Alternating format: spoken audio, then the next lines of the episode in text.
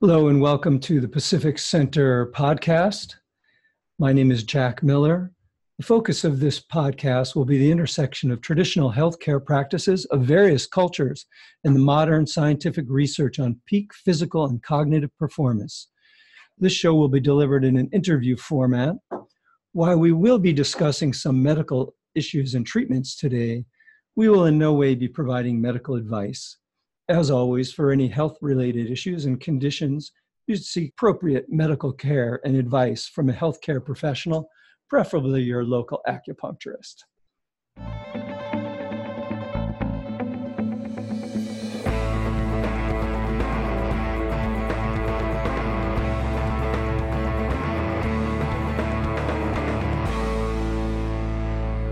Jill Blakeway is a practitioner of Chinese medicine and the founder of the YinOva Center in New York City. She's the author of two popular books on women's health, Making Babies, and Sex Again, and is the host of CBS Radio's weekly podcast, Grow, Cook, Heal. She taught gynecology and obstetrics in the doctoral program at Pacific College of Oriental Medicine in San Diego and Chicago. Jill also founded the inpatient acupuncture program at the Lutheran Medical Center in Brooklyn, New York and her research has been published in the Journal of Alternative and Complementary Medicine. She was the first acupuncturist to give a TED Talk at TED Global in 2012. Her newest book is Energy Medicine The Science and Mystery of Healing. Welcome to our podcast, Jill. It's nice to see you through the technology of teleconferencing. Hi, it's good to see you. You too. It's so clever to be able to do this, don't you think? Yeah, it's great. It's really yeah. It's really changed our educational model, as you know, from the transitional doctorate. Yeah, no, I bet. It's awesome. Yeah. yeah. Are you in New York? Changed my book tour, as you can imagine. I do a great ton of it from my living room. Oh, uh, yeah, that's right. it was a lot better than getting on an airplane. It's a lot better. yeah, for sure. All yeah. Are you in New York? I am, yeah. In the city or upstate? No, I'm in the city. Yeah. All right. Yeah. So, what I'd like to do, um, in addition to weaving in a discussion of your books, is to try to get to some sort of um, essence of what has made you successful. Right, so much of, of our podcasts are aimed at the uh, peak performance, optimization of both physical and mental well-being and uh, we have been interviewing people to try to glean from them some wisdom in that regard, as well as obviously some tools of the trade of Chinese medicine. I, I think that most of our listeners are from Chinese medicine, but I think there are many that aren't as well that may want a more a general discussion. So yes. um, we just kind of see where it goes. Yeah. Um, as I kind of uh, uh, sent you some notes. I, I, wanted to start by quoting someone that we both loved and respected so much, Alex Tiberi, who once told me that the first rule of Qigong is to have fun. And I think that's really applicable both to your work and your, and your newest book, as well as what we'll hopefully do today here. So hopefully we'll have some fun, move some Qi. As I, as I came over here, I was thinking about um, some other questions, and I remembered one of our first symposium speakers Dr. Tae-Woo Yu, a Korean man. I don't know if you know his work. Um, he's well known um, for the Korean hand acupuncture system. Yes. And, and that's what he was speaking out about at the symposium in 1989. But we had a panel on Qi, you know, what is Qi? And we had Ted Kaptchuk and Miki Shima and a lot of other notables. And, and Tay was on that panel and you know i expected him to talk more about his hand acupuncture system. And he got up there and he goes my hand acupuncture system that's pretty interesting. He goes but i'm really interested in healing at a distance now. And i went okay where's this going? So um, but it was really interesting to see that concept was um, uh, in your book right? Um, both um, some of the healers uh, that were working with patients but also in the research, which I think was really, really probably the most remarkable a part of your book in a way. Um, obviously, the stories, um, the actual phenomenon of energy healing is fantastic in its own right. But I think what you brought was a connection back to reason, back to science, things that we could, um, used to verify some of the claims that are made by various healers. Uh, I, I, maybe you could um, I don't know, just kind of jump in and give me some of the some of the stories about the most uh, impressive experiences and the most uh, interesting people that you met through your journeys uh, to create this book.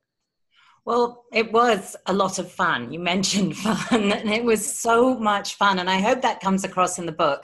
HarperCollins gave me a commission that was just a dream, really. They sent me all, all around the world to um, look at healers and look at what they're doing, and then ask scientists to explain it which is my passion anyway, mm. bringing it all together. Because I, I realize we're all observing the same phenomena and then we're translating it within our frame of reference, but it's all the same stuff. So I, I wanted to, to have a look um, at the science behind our connections and our healing connections.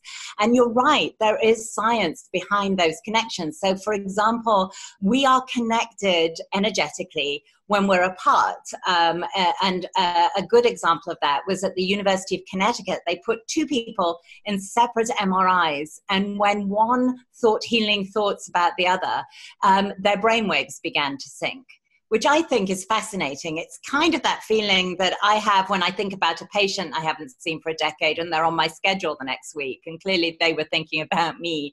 Uh-huh. Um, but we're, we're connecting. And as you know from the book, what I did was then I wondered what happened in my body when I'm doing acupuncture. And so I had them put an EEG on my brain and measure the energy field around my brain, and an EKG on my heart, which measure, measures the energy field of my heart. And we found that I was doing something with my vagus nerve that I had unconsciously trained myself to do. I think because I just wanted to help people. And what it meant was that my heart and my brain were going into resonance with each other which means they were going at the same frequency. And to do that, I had to slow my brain down a lot. And I don't think I'm remotely special, Jack. So I think most experienced practitioners are, in all probability, doing that. I was just lucky enough to measure it. But what's really interesting is that the patient's heart then goes into resonance with mine. And um, that's not due to anything particularly woo, it's actually due to something called mirror neurons. When the patient feels safe and connected, they start to mirror me, not just physically, like calm down, but also um, they start to go at the same frequency. They mirror my frequency. And when they do that, I think that's when the magic happens, um, or part of when the magic happens in an acupuncture treatment. And so I was happy to have found a way of kind of measuring at least some of that magic. The book is called Energy Medicine The Science and Mystery of Healing, because there's always a bit of mystery. But I felt like we, we'd measured some of that um, uh, uh, intangible by being able to do that. And as I say, I think all practitioners are probably doing a version, their own version of that. Yeah. You hire a number of acupuncturists in your clinics. Are you um, encouraging them to do some of the practices in your book or leaving it to their natural inclinations?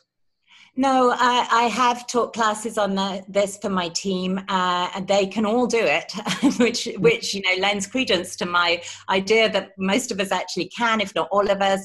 Um, I'm a very energetic practitioner, and I run the practice on energetic lines. I believe that love is an expansive energy, and fear is a contractive energy, and so the way I am in business and in life is the same uh, as the way I am in the clinic, and so they they kind of pick that up from me. Um, I believe that patients heal when they feel safe. And if you remember in my book, and we'll probably get into me going to Japan, but mm. Dr. Erik Peper, the wonderfully named Dr. Pepper at San Francisco State, um, uh, had um, sent me to Japan to look at various healers that he had done testing on. And one of the things he said that all the good healers he met had in common was that they created a, a place of safety in the clinic. And that was certainly true of those Japanese healers. They were, um, you could tell them anything. They were very kind. They were very non judgmental. And that has been my experience in practice. YinOva is a very kind, warm place to come to. And in the treatment room, I create a sense of safety. I don't judge my patients, I don't second guess their choices, I don't feel superior to them because I'm not. Um, I try and give them the impression that I'm in the trenches with them because I am. I'm on my own journey, learning my own stuff. Um, and I try and be that um, uh, kind presence. And I think that permeates our whole clinic.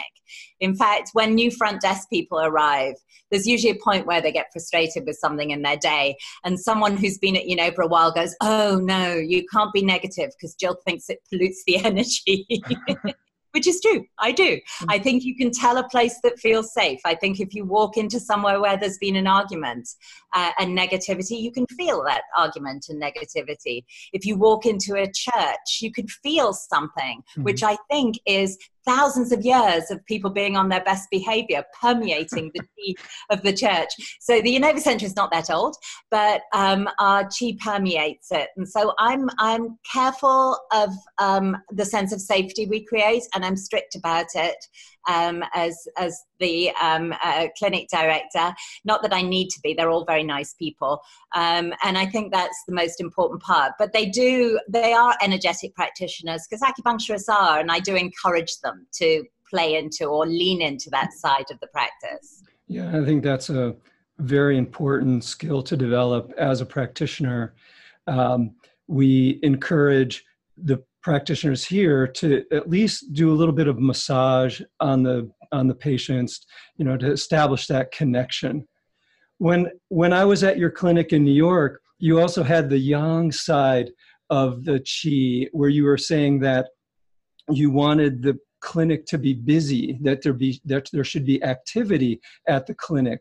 And uh, i i got that it, to have a have that kind of prosperity, it was important to have the chi flowing through the business as well. So, in addition to the yin side of the safety and the comfort and the calmness, there needs to be a certain motion there as well.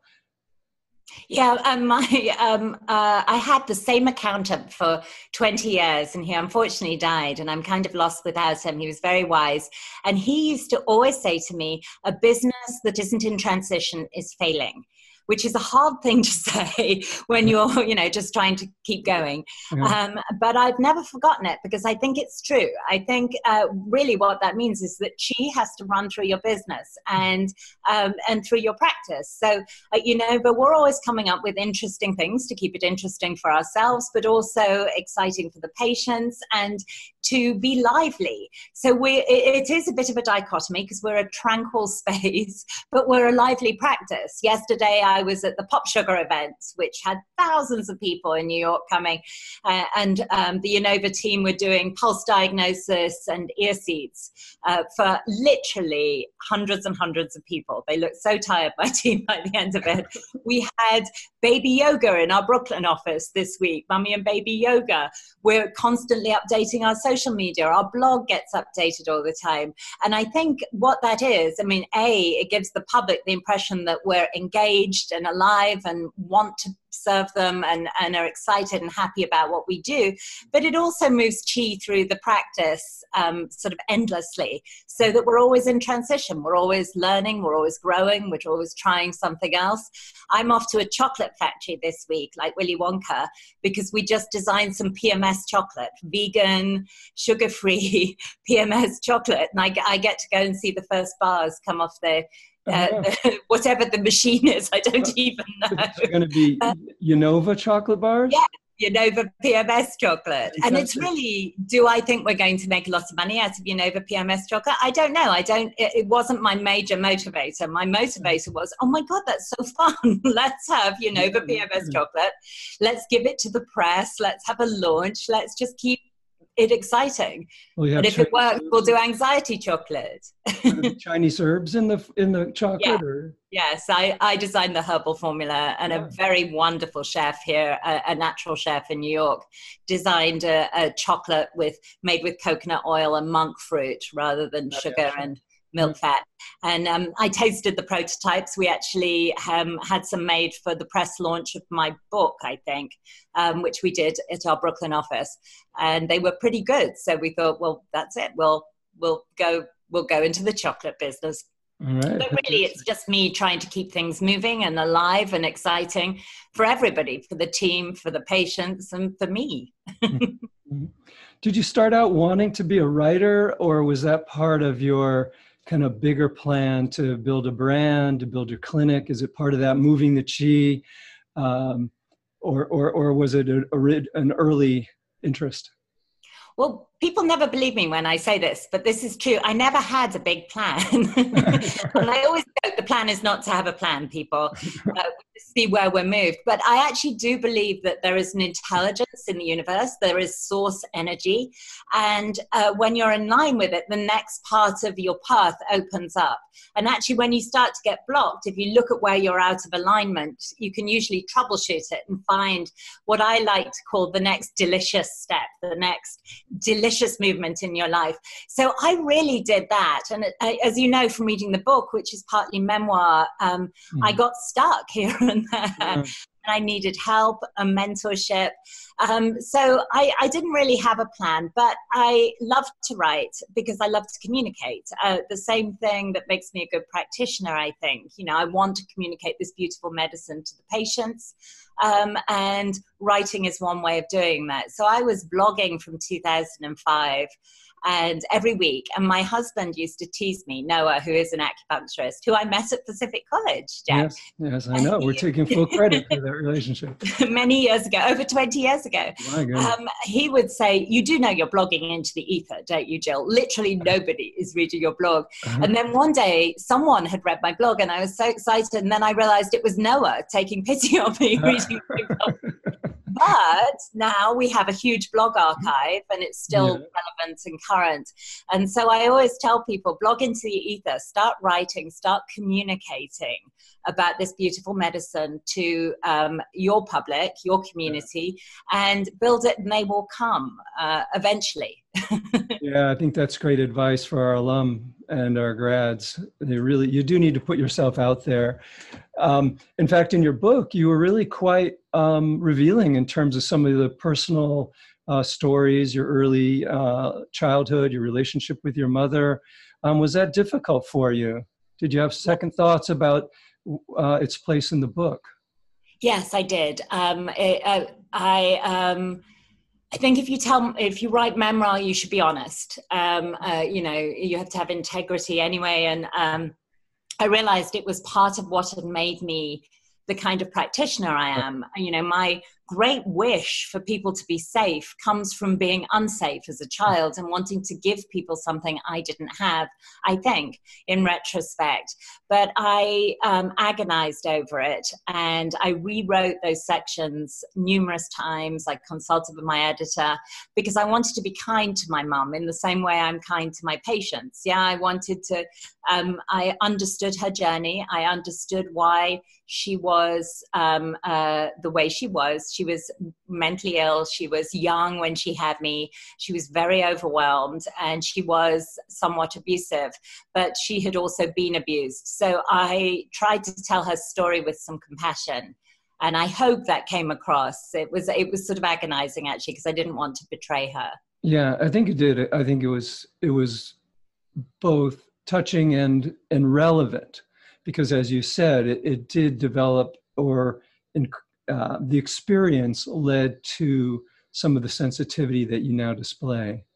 So I think it, I think it was important, and um, I think in any, as you said, in any memoir, any successful story, when it's personalized, it, it becomes more compelling, more powerful. So I think it did work quite well in the book. Um, I also felt when I was writing the book, Jack, that there was a lot of science I wanted to get across to a, a, a non-sciencey audience, yeah. and so memoir and story and anecdote helped me kind of weave that through in a way so that it wasn't so burdensome, um, because I wanted people to really understand the physics and the science behind our connection. Uh, and it, that's difficult, I think. So I just kept weaving it. Uh, you know, when I thought it got a bit bogged down, I went back to memoir. yeah, it was really perfect balance, I must say. And I'm not just saying this. Um, I really enjoyed it. I, I, I, did find it to be a, a, a, like I said, a perfect balance between the science and the story. Um, the science was not overwhelming, but yet the bibliography I think is a treasure trove. And I, and I think our students, our alum, and anybody listening who, has an interest in pursuing the subject further is a perfect place to start.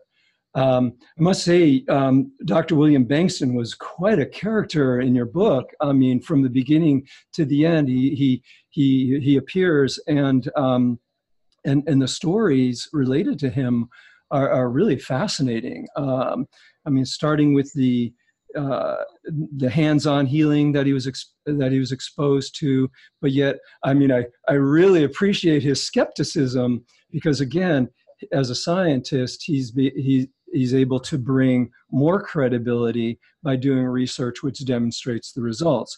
His um, his experiments with the lab animals and cancer is just um, I mean really it's it's it's quite um, it's it's beyond fascinating it's it's really um, astounding um, uh, just for people listening uh, he treated they exposed lab rats to cancer cells that were 100% fatal. Within 14 to 27 days, every lab animal is expected to die.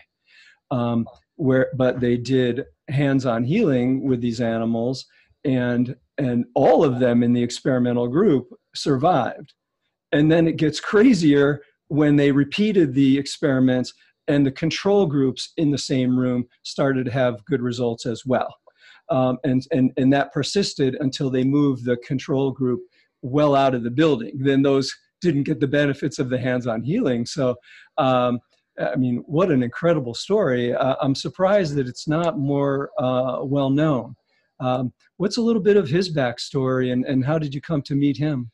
Um, I met Bill about a decade ago, uh, I think now, and he had a big influence on me because his science is good science. Yeah. Um, and I met him because I was conducting some research into hands on healing in a hospital and I wanted some advice on how to structure that study. And Bill is an obvious person to go to. And you're absolutely right. He learned, his backstory is that he learned a hands on healing technique from a psychic healer who was quite a character himself. And he was going to test the psychic healer in the lab, a bit like I was going to do myself in the hospital. Um, and they bought the mice. They're mice that are specially bred to have cancer. And you're absolutely right, they do reliably de- die by day 27, poor mice. And um, uh, the guy pulled out, so Bill did it himself. He, uh, he used the technique, and to his amazement, the mice um, uh, got better. They healed themselves in response to this technique. And what's more, when they were re injected with cancer, they couldn't get it. They, their immune systems were forever changed. And then Bill did what a good scientist would do. He wondered if this was replicable. And so he got a load of skeptical students um, who didn't even know why they were doing this experiment. They thought they were taking part in an experiment into gullibility, which I'm sure they believed. and um, he taught them the technique, and all of them could heal the mice too. And good science must be replicable. We have to build on each other's discoveries as we sort of expand our knowledge base. Um, so there's limited value in studying a special someone somewhere. Um, although there is some value.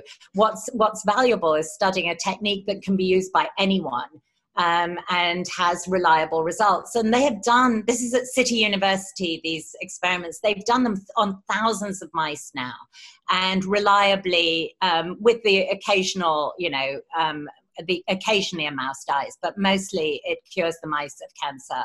Um, and you're absolutely right. The control group um, uh, if what really happened, Jack, was that at some point the mice look worse before they get better, and it's quite scary. Mm-hmm. And at some point, everybody freaked out. The students, Bill, no matter who was taking part in the early days in these experiments, they freaked out and they went to look at the control mice to see if they looked bad too. Mm-hmm. And when they looked at the control mice, who were mice who'd been given cancer but weren't um, uh, having hands on healing, they looped them into what is called a meaning field. That's a term coined by a man called Imants Baruss from King's College in London. Um, but with their minds, they looped them into a meaning field. And when they realized, uh, and the mice got better, the, the control mice. So when they realized that, they sent the control mice to a different lab where nobody could look at them, and then they reliably died. And Bill thinks that that may be part of the explanation for why the placebo effect is getting stronger. As you know, it's getting harder and harder to test drugs because the placebo effect is getting stronger and stronger, which is interesting. And it may be that the placebo drug is being looped into a meaning field with the uh, active drug and therefore is energetically um, picking up some of its qualities. That's pretty out there, but the science suggests that that may well be true, which I think is extraordinary. So Bill has had a big effect on me because he's just a scientist, and I don't know whether you uh, remember this bit of the book, but then he realized that he could probably that this is what he's creating is a information carried by a frequency and they realized they could put the frequency into anything. So they at, at, Brown University they put it into cell medium, and then they put human cancerous tissue right. in the cell medium.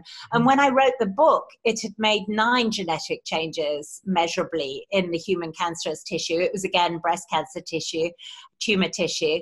And when I had my book launch, uh, which was on April 2nd, 2019, um, it had made 37 genetic changes. Bill was at my book launch, so he was able to update us on that research, which is still ongoing.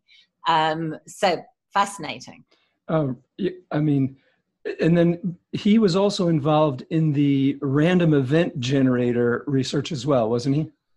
He wasn't, but he oh, introduced me to them. Oh, okay. Uh, they're fascinating too. Um, I met Dr. Robert Jahn through Bill. Okay. He has since died. He was in his 90s when I met him.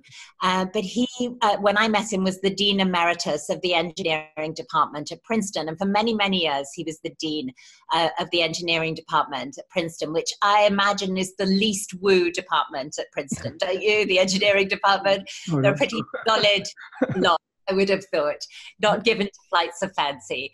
But he, Dr. Jahn had had an extraordinary experience. He had a grad student, a female grad student, who had wondered if, as a project, she could create a machine that could be changed with the human mind.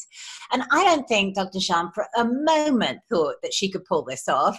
But, uh, and you are uh, the president of the school, you know this feeling. He was like, well, she should try. It'll be a nice little project for her. It'll be interesting to see her think it through, etc., uh, etc. Et so she was allowed to, to do this project as part of her grad, uh, graduate studies. And of course, she did pull it off. Uh, and what she created was what you referred to the random event generator, which, thanks to decaying atomic material, is a machine that produces random numbers.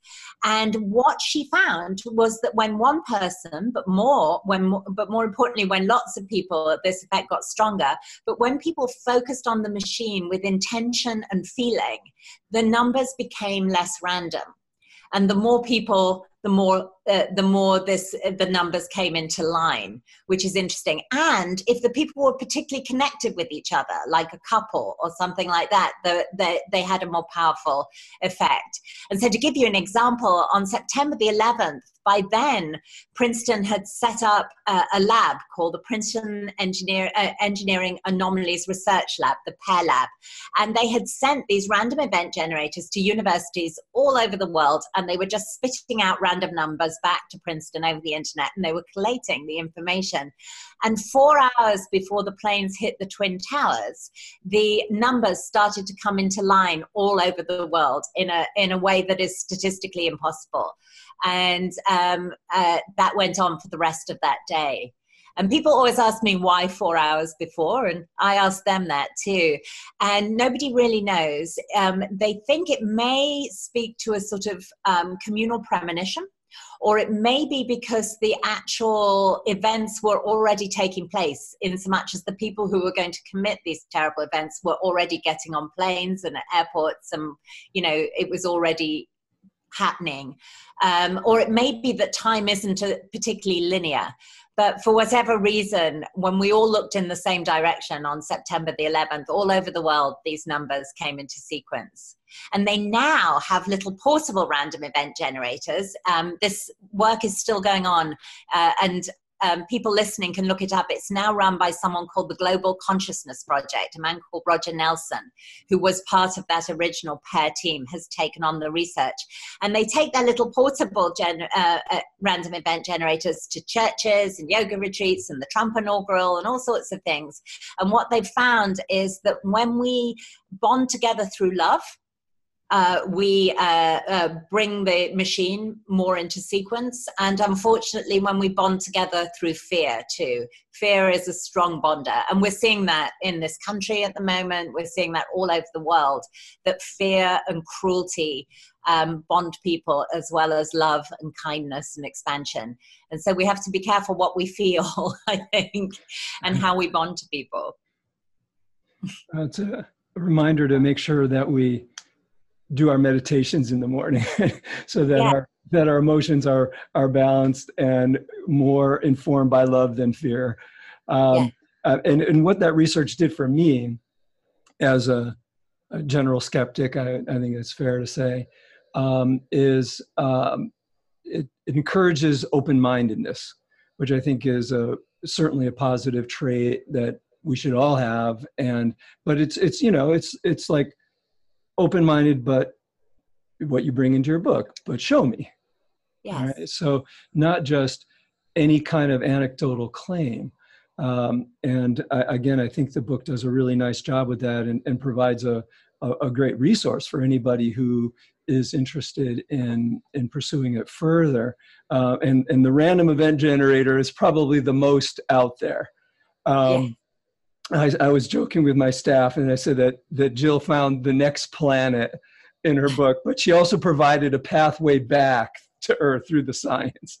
well, I wanted to, to, find things that were measurable. Um, yeah. uh, and uh, in the book, I say, you know, my conclusion, uh, and you'll have to read the book, people watching at home and, uh, and listening at home, and, and come up with your own conclusion. But my conclusion was that we are, to a certain extent, in silent collaboration with each other. And those things can be measured. There are research studies that I cite in the book that show that an interviewer interviewing someone, a bit like you and I are doing now, um, starts to register the heart waves of the interviewee in their brain waves. Mm-hmm. Um, so we are affecting each other with frequency. And um, that has implications for how we are in the world. It obviously has implications for those of us who are acupuncturists and are practicing an energy, one of the oldest forms of energy medicine Absolutely. ever. So um, it, that, I think that's worth noting for us. One of the one of the things that I find very plausible, in fact, it's and it's demonstrated in your book and many other places, is the idea of resonance the the synchronization, let's say, of our brain waves or heart waves, uh, our beat, um, that, that, doesn't seem too far out to me. Um, but when we talk about measurement, um, what I haven't seen yet is the measurement of the causative of the of the causative factor. Right? It's like what is there is a is there an energy being transmitted? Is there you know what is it that's creating that right? To see the effect is is pretty apparent but to see the mechanism isn't so. And and yet science has so many tools um, that measure such fine um, effects. Um, I mean, now they're detecting gravitational waves that are like zillion light years away, um, and and yet, uh, you know, are we are we yet able to measure these um, causative factors for the the the resonance or the um, synchronization that we might experience among people? I think we don't quite know what we're looking for and so we don't know how to find it. I think that's what it is. So uh, I looked at experiments that you're quite right measured the effect, like the mouse experiments that Bill did in the, the lab. They have a clear effect, and um, we know something about how that works. We know it affects the immune system. Bill, when he's talking about it at its most simple, says it reminds the cell of what it is uh, and it comes back into order, which I think is interesting. But how does it do that? We know that it's a frequency. We know that frequencies can be measured, just like mine were of my brain and my heart, but also Qigong masters, when they measure, when they use a magnetometer and they measure the frequency coming out of their hands, it's a thousand times stronger than what is normally the strongest frequency in the body, which is the heart. So mm-hmm. we're able to measure that. We know it's a low frequency. And we know that low frequencies heal. Some of the best orthopedic hospitals in the in the world use low frequency electricity um, to heal broken bones and soft tissue. Sure. Uh, that uh, research was done here in New York, actually at Columbia University, and now is pretty widespread. Now, interestingly, that is the same frequency that Reiki practitioners produce. Um, uh, and so we're, we're, we're seeing clues everywhere. We know, and I actually didn't put this research in the book, although it is footnoted in the book, but I didn't draw people's attention to it. Bill's brain, when he is doing his technique uh, on the mice, produces a frequency that is uh, 7.86, which is the Schumann resonance, which is the frequency of the earth, which I didn't get into in the book because I was already overwhelmed with information. I had enough information for three books, and I was like, oh, I can't get into the Earth's frequency right now. but how fascinating is that? The Earth has a frequency. It's caused by, um, at any given time, there are about 2,000 thunderstorms going on around the planet, and they create a low frequency which then moves around the planet at 7.86, and um, that's the Schumann's ray. It's called the Schumann's resonance, uh, and that isn't something woo. that's measurable. Mm-hmm. But Bill's brain goes at the same frequency. So I think we're seeing clues that it's frequency. Bill doesn't like to call it energy because he thinks that energy, well, the definition of energy in science, one of the definitions of energy is that it dissipates over a distance, and this doesn't appear to. So he calls it information carried by a frequency um, uh, created by a bond, a resonant bond. Uh, and I think that's as far as we've got, or at least as far as I got in my book. Um, but I'm, I'm plowing on. I think I'm going to write another book. So who knows where I'll go. to that. Okay. that sounds good.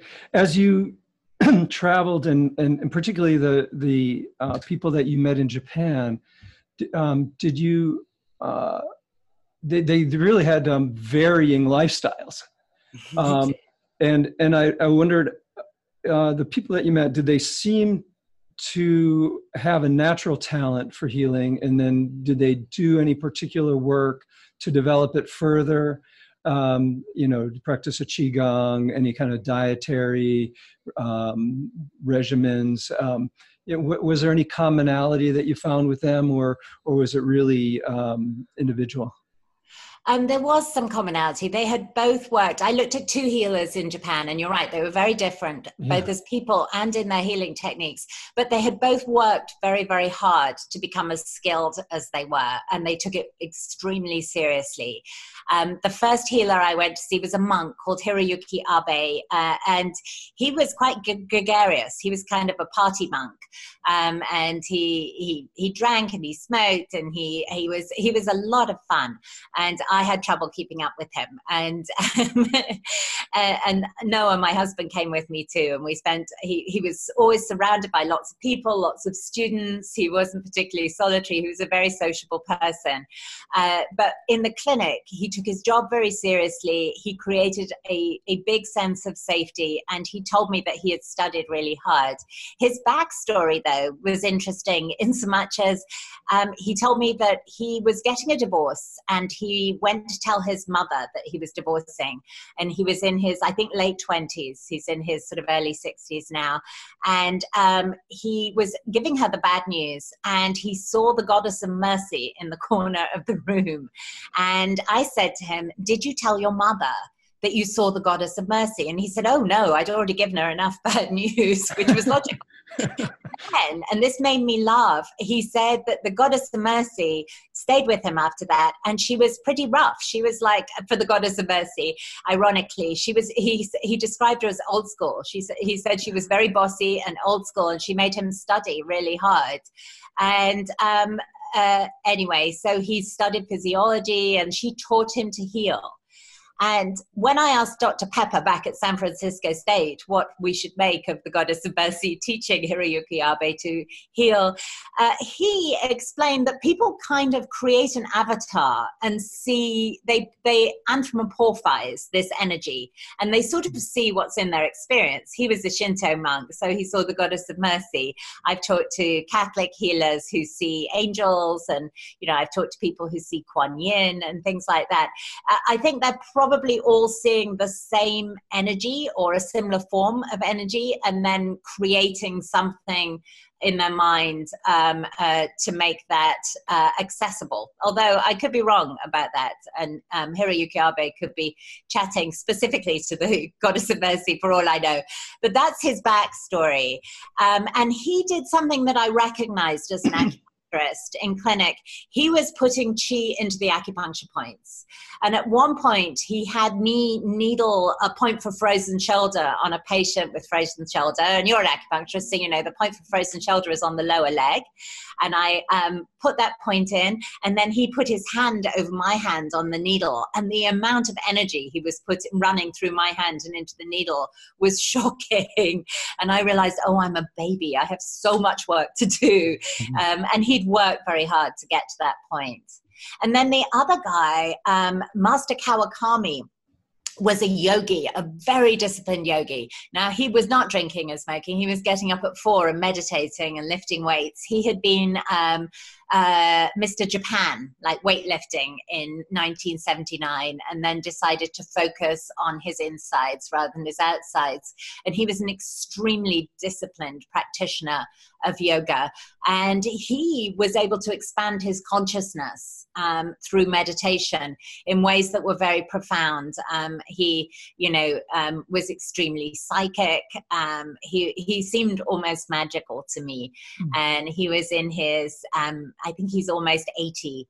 And out of everybody, he was the person I most wanted to go back and study with. He was on an island off the south coast of Japan, and I will eventually get back. And I said to him, Sifu, I, I want to come and study with you. Can I come and study? And he said, Oh, you don't need to hurry. I'm going to live till I'm 120. And I thought, well, I actually kind of believe him. He'll outlive us all. Will Master Kawakami. Right. But he was he was a different type of healer altogether. Um, but it, they were disciplined in their own way. so with Abe the monk, as he's generating chi on the acupuncture point, would he explain it as acting as a conduit for a more uh, universal ener- energy, or is he generating it internally? Um, no, uh, although there is a lot of internal chi generation involved in acting as a conduit funnily enough. If your chi is your body's intelligence part of you know part of what qigong masters do is develop their chi in order to be that open and be able to resonate like that.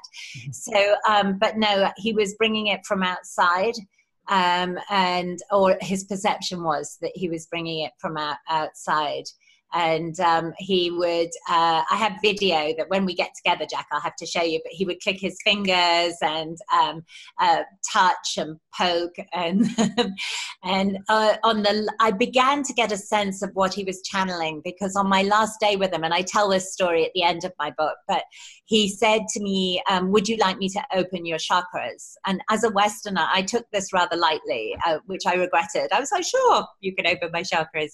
Um, but it was a huge huge deal and his students were completely shocked because you know normally people study with him for a long time before he opens their chakras and it's a big deal and um, he uh, opened my chakras i shut my eyes i was sitting down and i could feel pulling inside my body. I knew where his hands were. I could feel it inside. Um, it was a very strange feeling. And I have video of this. Noah took video while all this was going on. And then I opened my eyes and I, I saw the world differently, is all I can tell you. Um, I looked, I was in a room full of his students, and suddenly, instead of being solid, I could see the light emanating from them. They looked like movement, like light, and I, they looked like energy condensed into matter, which is what I'd written about in my whole book, but been quite theoretical about. And I could see their beautiful light and the way it connected us. And in the book, that takes me into a discussion of biophotons because we do have light in every cell. And interestingly, in cancer cells, that light dissipates, it, it diminishes, or if not, goes out altogether. So, um, uh, not that I know whether I was seeing biophotons or not. And I adjusted finally I stopped seeing everybody as light, but I never quite went back to seeing everybody the same way again, is all I can tell you. It had more of a profound effect on me than all the thinking I did while I wrote this book, and I did a lot of thinking. Mm. And I'm a heady kind of person anyway. Uh, but that physical experience probably affected me more than anything um, and how I am in the world. And um, it gave me a trust and a sense of safety that I had not had before I, I, I experienced that. He was also the gentleman that um, put your heart back into uh, into sync, right? You have a, a tachycardia attack. Um, yes. Yes, I have Wolff Parkinson White syndrome, which means I have a genetic heart defect. Um, uh, I like to, it means I have an extra layer of conductive um, uh, cells in my heart. Uh, so I like to say I have extra heart chi. But the truth is, it's always given me trouble. I, you know, I have uh, bouts of tachycardia. They can get horrible. I end up having to go to hospital, and they have to stop my heart with a drug called adenosine, and it's been a problem. And it seemed to be exacerbated by what I was doing in clinic. Something about the way I was modulating my autonomic nervous system in order to um, go into the same frequency. I was using my vagus nerve in some way, and I wasn't necessarily skilled or trained. I trained myself and um, uh, I, I would set off this tachycardia that results from the Wolff Parkinson White. And uh, it was actually the day he had opened my chakras. We went to a shabu shabu restaurant in um, Kobe and it was hot. You know, shabu shabu is you have a pot and it's bubbling and everybody throws things into the pot and people were drinking beer and they were getting rowdy and some people were smoking, which people do in restaurants in Japan. And I started to feel quite lightheaded and then my heart started to race. And uh, normally I would have to go to i can sometimes stop it with valsalva maneuvers like rubbing my carotid and things but normally it ends up with me in an emergency room so i was starting to panic and um, hiroyuki abe asked my husband what was up with me and he told him and he leaned over the shabu shabu pot and he pointed two fingers like a gun at my heart and i felt it and my heart went back into rhythm just boom. And my heart never goes back into rhythm like that. I've had this many times and it always just slows down over time. And uh, unless they give me adenosine, in which case they shock it back into rhythm. Um, but I never had that happen at all. And it was the last time my heart did that. Uh, and uh, that was two years ago now, I uh, almost. Uh, uh, and um, that was that was that, which is interesting. Yeah, that's that's great. it was a good party for you to be at. yeah, he's a useful man to know. Um, yeah, I'll say.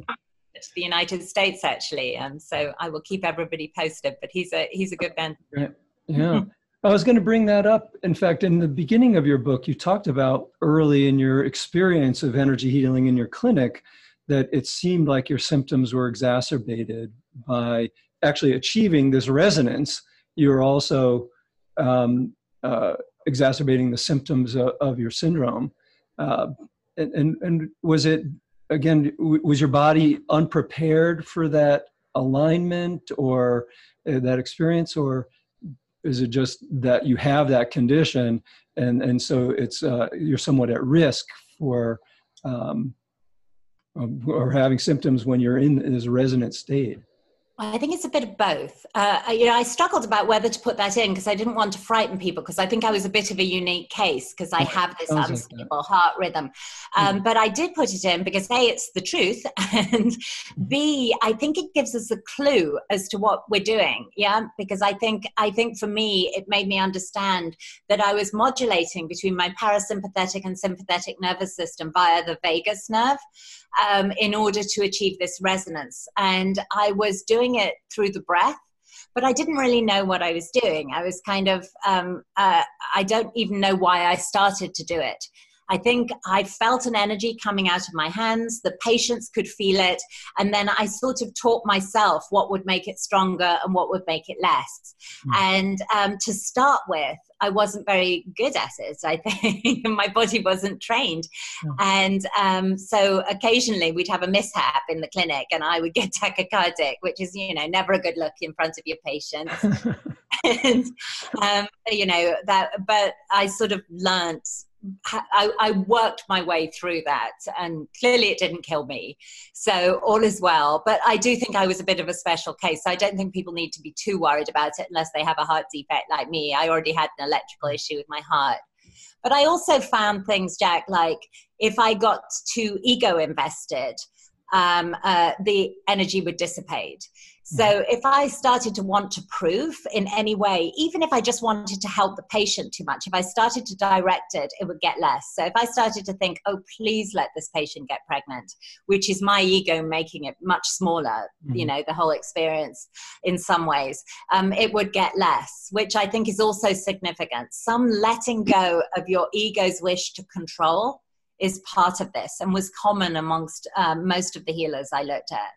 Yeah, and I think that came through really uh, clearly, um, particularly in, in uh, again, Dr. Bengston's work of his rapid imagery cycling, um, where you really are intentionally distracting your intentions, really, for the patient by focusing on.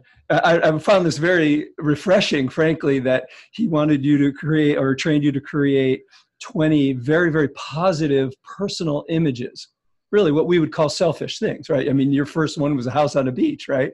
I mean, I think that's everybody's first one, right? uh, and then you have, and so you cycle through these images while you're doing the hands-on work, um, so that you're not, you know, uh, just like you said, either your ego's involved or you're praying so hard for this person to get better. It's really letting the energy flow through you. Yes, that's exactly it. And and Dr. Bengston does teach the technique, and I give it in the book. Actually, he yeah. very generously just let me um, uh, write it all out in the book so that people can uh, teach themselves to do this. I, I, I did his course and learned it a weekend. It takes a while to practice it, but yes, he gets you to flash images of your kind of selfish wants, not your nice, heartfelt wants like world peace and mm. better government and stuff like that, but you're just like I don't know, purses and, and beach houses. right. Uh, uh, uh, material wants uh, and things like that. Uh, and then you flash them really quickly, and that appears to do two things. One, it projects you into the future a little bit, which is a place where the patient is healed mm. already. Um, and two, it stops your uh, ego from interfering with whatever's going on. And it generates a measurable frequency that comes out of um, the left hand in, in the case of Bill's technique. Mm-hmm. And I have always done Qigong predominantly with my right hand. And so I remember when I took Bill's course, I was like, well, I'm a righty, so I'm not going to, you know, the, the energy will come out of my right hand. And he said, oh, no, no. I'll make you into a lefty. You'll see. and it was absolutely true. The energy comes out of, if you do Bill's technique, whatever it does to possibly the right side of your brain means the energy comes out of the left side of your hand. And when he puts both hands around the cages of the mice, the mice go to the left hand and I've seen video of this. Uh, they they know uh, which hand is producing the the the energy that's good for them. And they actually push each other out of the way trying to get to it. and then when they're healed, they stop. They, they couldn't be bothered anymore. Know, he puts his hands up and they're just like, oh, hi, which is interesting. Yeah. Could you put those videos on your website? Well, they're his videos, but I oh. think he may have them on his website. Oh, I think they may be out there. Yeah. Um, but yes, they're they're his, and they're very cool. He tells me that he was once treating a child who had an eye disorder, and um, the a very little toddler, and uh, the toddler ran in and put his eye by Bill's left hand. So clearly, if you're instinctive rather than have you know a grown up who's talked yourself out of a lot of things, right. you pick this up instinctively, sure. just like the mice or a child.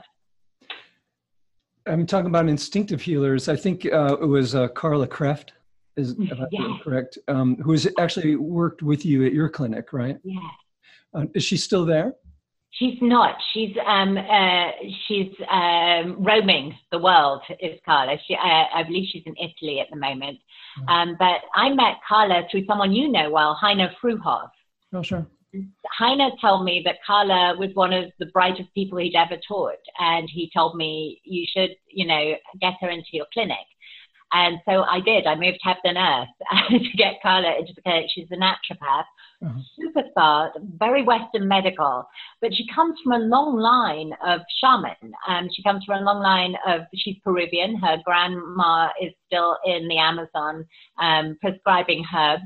Um, so she has two sides to herself. She's really my kind of girl, if you can imagine. She's very much a YinOva girl. I look for people who are very scientifically literate at the YinOva Centre, because um, that's the world we live in, who have a bit of a mystical bend. and she was my kind of practitioner. And she was the first person to say to me, um, you do know that you don't need the needles, that you can do this with your hands. And I was, um, I did kind of know, but I was sort of overwhelmed by the prospect of that mm-hmm. as you can imagine. Because sure. then I was like, well, I spend a lot of time becoming an acupuncturist. I'm licensed and it's credible. And why on earth would I give that up yeah. and move on to something that isn't licensed and is, you know, like the Wild West? Um, uh, but she was the person who recognized that I was having this experience where I was channeling more and more energy and that it was coming through me. Mm-hmm. So you're still using needles? I am still using needles. What I realized is that um, Chinese medicine and acupuncture in particular is one of the oldest forms of energy medicine that's con- been continuously practiced. And it's the only form of energy medicine that is licensed and board certified. And that gives us all a degree of safety. It, it, it means that our fellow practitioners have reached a certain educational standard and um, that they are bound by a code of ethics by their licensure. And I think that's a, a good thing. And I also feel that Chinese medicine gives me structure. Um, diagnostic structure. Um, uh, it keeps me disciplined. It gives me a way of measuring patient progress, which I really appreciate. Um, and we stand on the shoulders of giants. Uh, you know, we have all of that depth of experience um, going back thousands of years that we get to plow through and take mm. from and learn from. And so it would be a, a I think it, it would be utterly regrettable for me to turn my back on Chinese medicine. And what I did was I just, uh, it, I, it just deepened my practice in this way. So I practice a very energetic form of acupuncture, but I think a, a lot of practitioners do, even if they don't have words for it. Mm-hmm. I mean, one of the things just from a practical standpoint is that while you might now be in a place where you could attract patients who would see you without needles you know as an energy healer let's say most people wouldn't right? So the acupuncture is a great calling card. People are interested in what we do as acupuncture so they're willing to come and see us.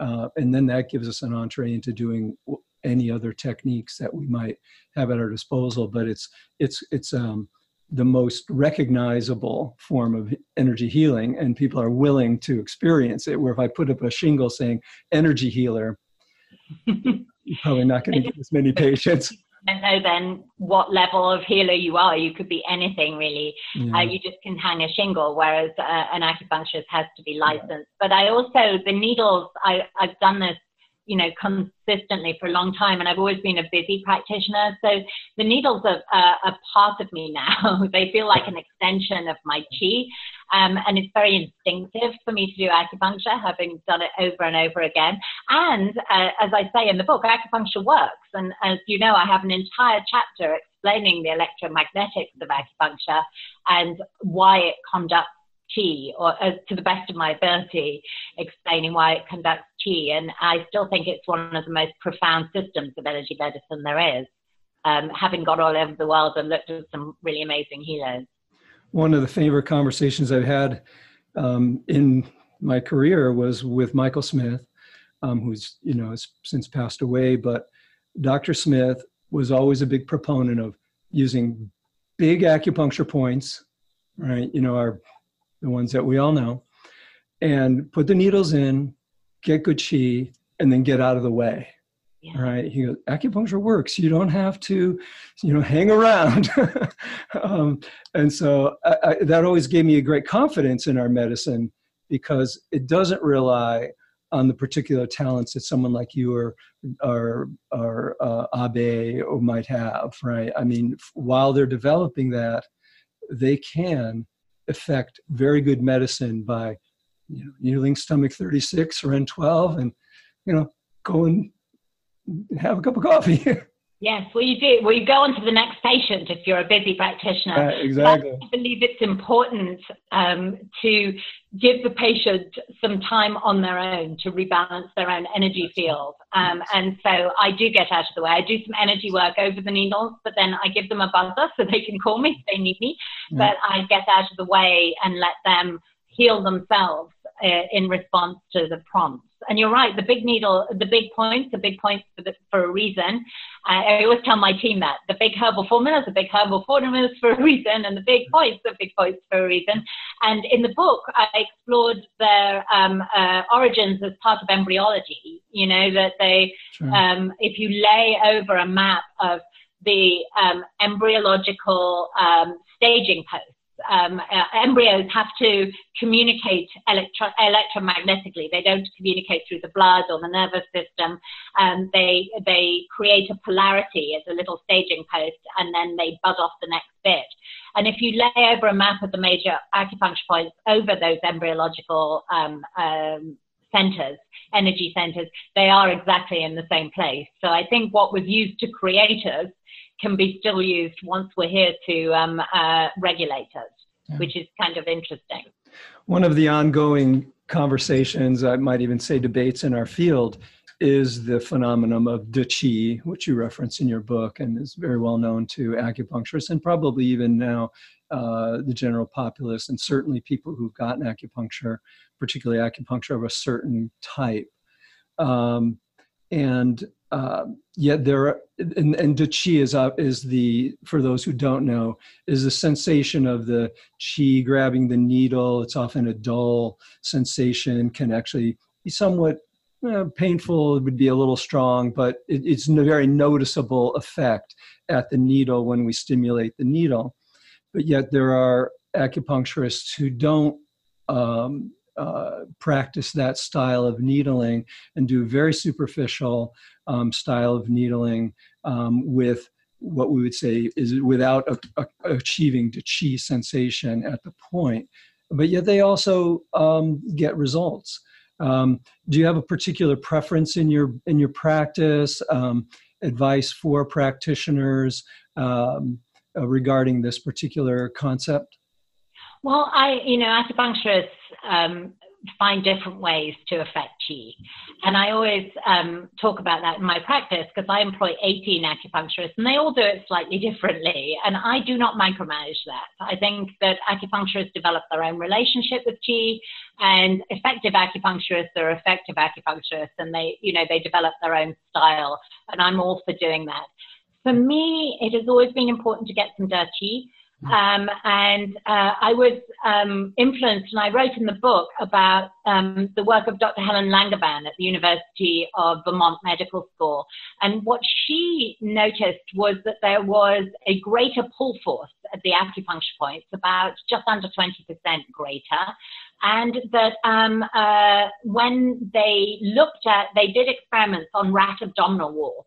And when the needle is stimulated, which is what we do to get Qi, twisted, the fibers um, uh, of connective tissue um, wrapped around the needle like spaghetti on a fork. Mm-hmm. And that increased its electroconductivity, mm-hmm. which I think uh, I found um, compelling as research.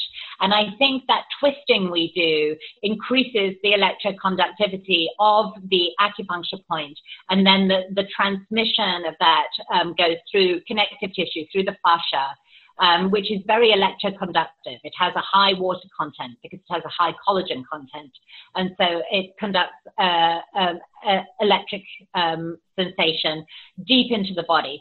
So for me, it's been important to get De Qi, but I have seen some extremely impressive uh, Japanese style acupuncturists. And all I can think is that for them, they um, uh, promote electroconductivity in a different way possibly more energetically and less mechanically. Yeah, I was going to say that um, uh, we've worked with Kiiko Matsumoto obviously for a long time um, through the Pacific Symposium, and and she talks about uh, you know a controversy in terms of the actual translation of the chi, and that you know the chi needs to arrive at the point, and that it really can be the practitioner's chi bringing it to you know bringing the chi to that point, and and really then that really ties in with your, your energetic healing, the theme of your book. So I mean, it, it can, as you say, we don't um, uh, in fact, we teach both methods at Pacific College um, and tend to do kind of a hybrid um, where it's a not quite as strong a stimulation as a as a Chinese practitioner in China would would utilize, but do generally expect some De Qi sensation. But then we also have a very popular Japanese acupuncture track and, and clinical experience as well. So I, I think it is, I think you made that point that it is important for the practitioner to practice in a way that they find they're most comfortable, that they're getting the best results, rather than trying to practice in someone else's style.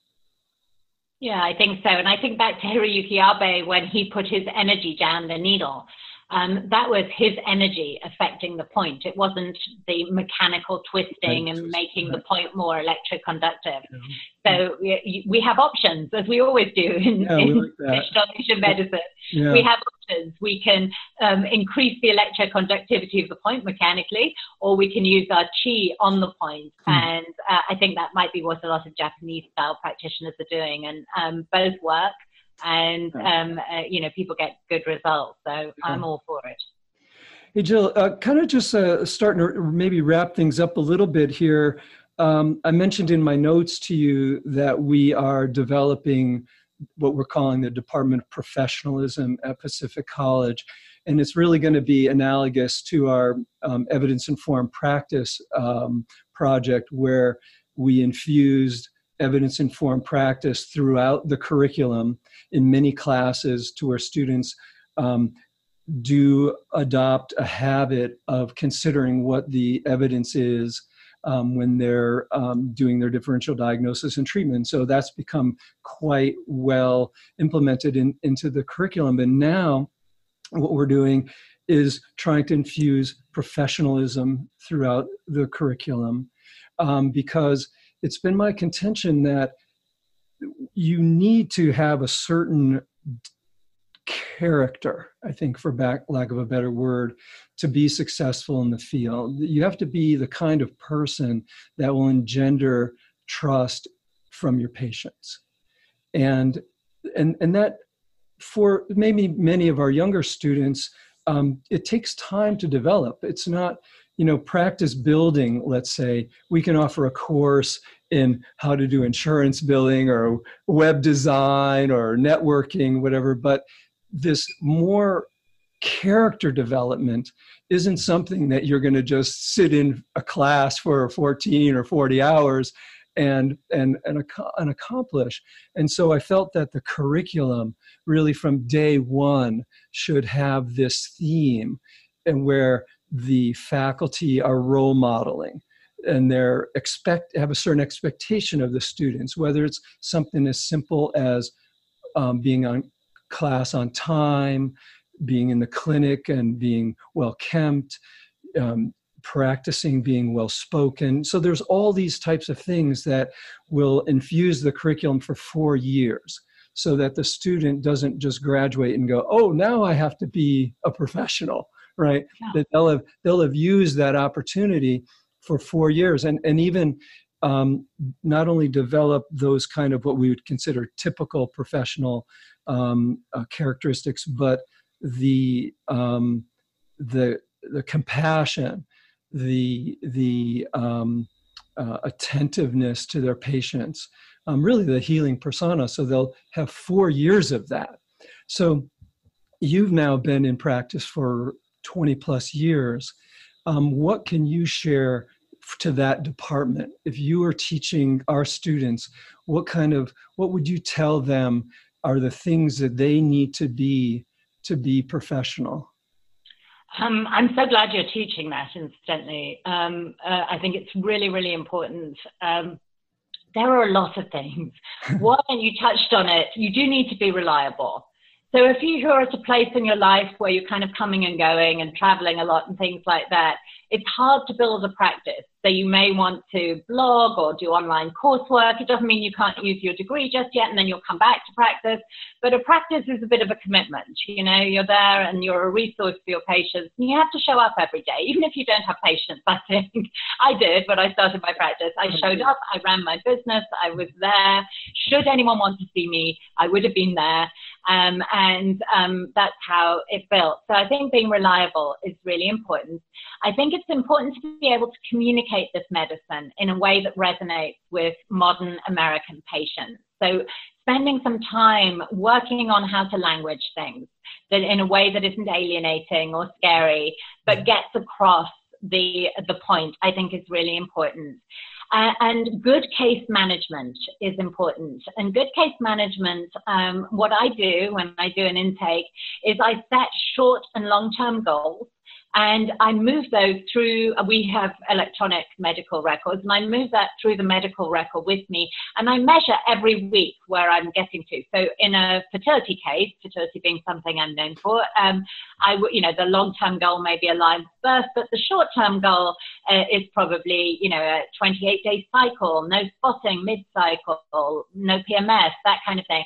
And I share those short-term goals with the patient because we're kind of working on them together, yeah? That requires them to do things too. Mm-hmm. And then I troubleshoot. And in a fertility case, I use the period week to do that. And I go back over the last cycle with the patient, and I um, uh, we we talk about what has worked and what hasn't. And I'm you know totally honest about that. And I say, oh, you know, I was hoping you wouldn't have PMS by now. So I'm going to change this, and perhaps you could up your exercise here, or you know, uh, it then becomes a conversation between us. We're kind of in the trenches troubleshooting this thing together, and um, I I look ahead in the case at all times, you know, uh, and these days I'm in and out of clinic, and so my cases are often picked up by other, you know, acupuncturists, and I leave them notes like, you know, when this patient gets a regular cycle, I'm then going to give them this as a follicular formula, or, you know, I leave, I, I have a plan for where we're going. So I'm assessing as we go, and that just is experience, I think. And I also know where I'm going. And one of the things I notice is because I employ a lot of acupuncturists and they're all awesome. But some of my team have been with me for 10 years and they were acupuncturists for 10 years before that. And they're very solid in what they do and they just sound authoritative. You know, if you've done it a long time, you do know what you're doing. And I noticed that um, they get more compliance out of patients and it's because it's harder to argue with them. They just sound authoritative, not mm. bossy, kind, but but solid, like do this and this will happen. And that I think comes with experience, but it's what I try and teach my younger colleagues is, um, you know, you need to sound authoritative. You know, if you say you can take these herbs if you want to, um, they probably won't want to. But if you say you take these herbs, I'll see you next week. What I'm expecting they'll do is blah, blah, and blah, blah, and blah, blah. And then we'll assess when we see each other and where we're going is here. And I'd like to see you once a week for at least eight weeks and then we'll reassess. There's something about that plan that feels very soothing to everybody. You know, that, that gives the patient a degree of confidence, um, I think. And the other thing I always tell my is when people are better, let them go. They um, people don't necessarily know they're better till you tell them uh, for some reason, and they become very attached to you. But the point isn't to keep people dependent on you. Your best adverts are the people who are out there feeling well, telling everybody, oh, my acupuncture was amazing. I used to have back pain, but I don't anymore. And so um, I do compete with people, and I do that, you know, um, hopefully they come and I say, look, I don't think we need to see each other every week anymore. And if they say, oh my God, but I love this, I might say, well, you're welcome to come and we can work on other things, or maybe you could come once a month. But mostly, ideally, I like to, and I learned this from Alex Tiberi. Um, uh, I like to see them four times a year at the change of the season. So I send people back into the world and I say, come and see me four times a year unless you need me, in which case I'm right here. Um, and that gives me, it's a bit like a GP doing an annual physical. That gives me a chance to take a look at the patient holistically four times a year and see the things that are sliding out. It also reminds the patient to come and see me when something's going wrong.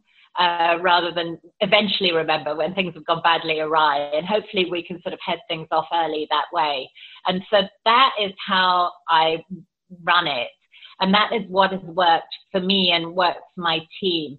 And the other thing that I see, I have a lot to say about this because I've just done this a long time. The yeah. other thing that I think um, young practitioners need to learn, and you may as well learn it in school, is how to do volume calmly and efficiently where you can. Now, some people complicate it and they need a lot of time, and that's it, it is what it is.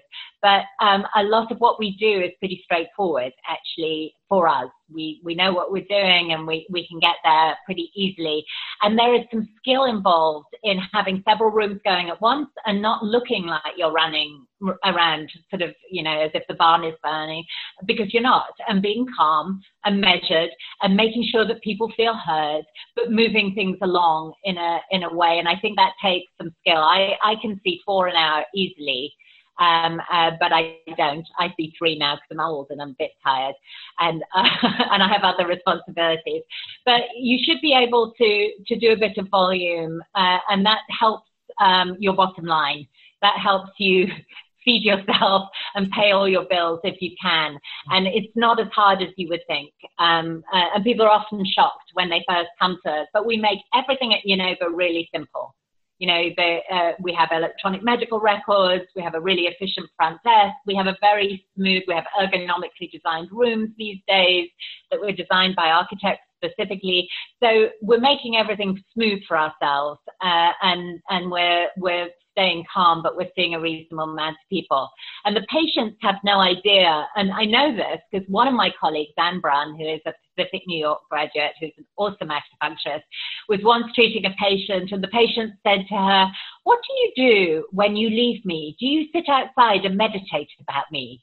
Which is a lovely thought. but of course, quite what poor Anne was doing because she's going on to the next person. But the fact that she was giving her that impression that she was mm-hmm. so calm and mm. centered that the patient assumed she was just sitting outside the door meditating is um, a, a, lovely thought. I wish. Uh, thank you so much for those words of wisdom. I, I hope all of the students, and in fact, any acupuncturists that are, in fact, any healers, you know, there are many chiropractors or naturopaths that could also who are building their practices would benefit from from that advice um, hey, just a, a personal curiosity uh, before we before we say goodbye. Um, last time we talked, I think you were um, growing your practice quite a bit and expanding your sites. Um, what's what's going on with your clinic? Yes, we did. We took on investment, um, and which was a big step for me because I owned 100% of YinOva and I sold uh, 25% of it. And we um, opened a new clinic in Brooklyn, which is run by uh, another Pacific College New York graduate, Christopher Peacock, Dr. Christopher Peacock, who is awesome. And he has a wonderful team over there. And they're creating something different to our Flatiron. Um, since you came to visit us, Jack, we've moved our, our flagship to, to 17th and 5th Avenue. Um, we had a brand refresh. We have a lovely new website. We kept things exciting for ourselves. As I said, business yep. is in transition, it's failing. Um, so um, our Flatiron flagship is very uh, busy, although smooth and calm, but it's, uh, you, we're treating a lot of patients. In Brooklyn, we're creating more of a community resource. We have a classroom space. We're planning to uh, provide childcare so moms can come in and leave their, their little ones in a, a, a with a babysitter while they have their treatments. Um, it's a different kind of atmosphere. We're already building the next one, um, which is on 58th Street and 3rd Avenue, and that one opens um, relatively soon, uh, in, you know within a couple of months. That's already being built out, um, and then I think we'll breathe. Um, I expect we'll take a big breath, uh, and that'll be it for the year. And then next year um, we will probably open another one in New York, and then um, I think we'd like to look at um, expanding, maybe coming uh, back to California. Uh, there's a bit of me that's a California girl at heart, so uh, you know maybe LA. I've been doing going backwards and forwards quite a bit with this mm. book. There's been a lot of interest in my book in LA, oh, yeah. so maybe we'll do that. But um, uh, as I said at the beginning of this, you have to it has to be an alignment for everyone. It has to be a kind of win-win, and there is a next delicious step, and you know it when it shows up.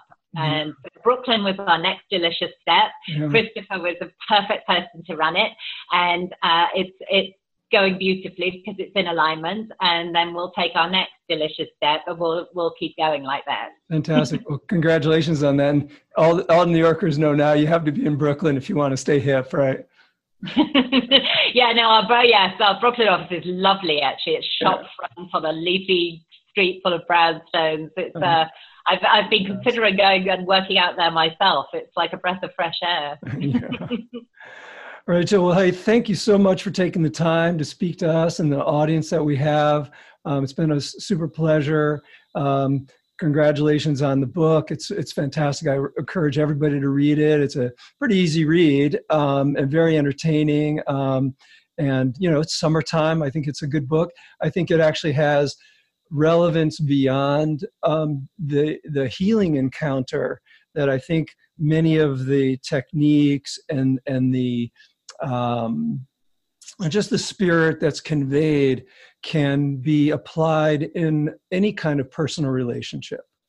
And so, you know, whether it's with your family members, spouses, kids, all those things are applicable. So you don't have to be an acupuncturist or any kind of healer to appreciate the book. So um, I think you'll do really, really well with it. Um, and uh, I, I hope see I hope to see you. Well, I'll see you at, at the very latest. I'll see you in October, November when you're out here for symposium. Everybody's looking forward to seeing you then. And um, please give my regards to Noah. Tell him I said hello. I will. Thank Yeah. you so much. This was actually such a fun conversation. Oh yeah, I really enjoyed it. Thank you. President of Pacific College when I went through Pacific College. There's something kind of lovely about chatting all these years later. You remember me when I was in OM1. yes, I do. Yeah. Well, you were a star then too. I was taught by the lovely Alex Tiberi at OM1, and as you know, I dedicated this book to him. I'm very Oh, grateful. I gotta say, we were really touched by that. Um, we miss him every day. Um, but what a treasure he was to have in our lives. Yes, fabulous practitioner. Yeah, absolutely. All right, Jill. Thank uh, you. Have a good week. We'll You see too. Take care. Bye bye. Bye.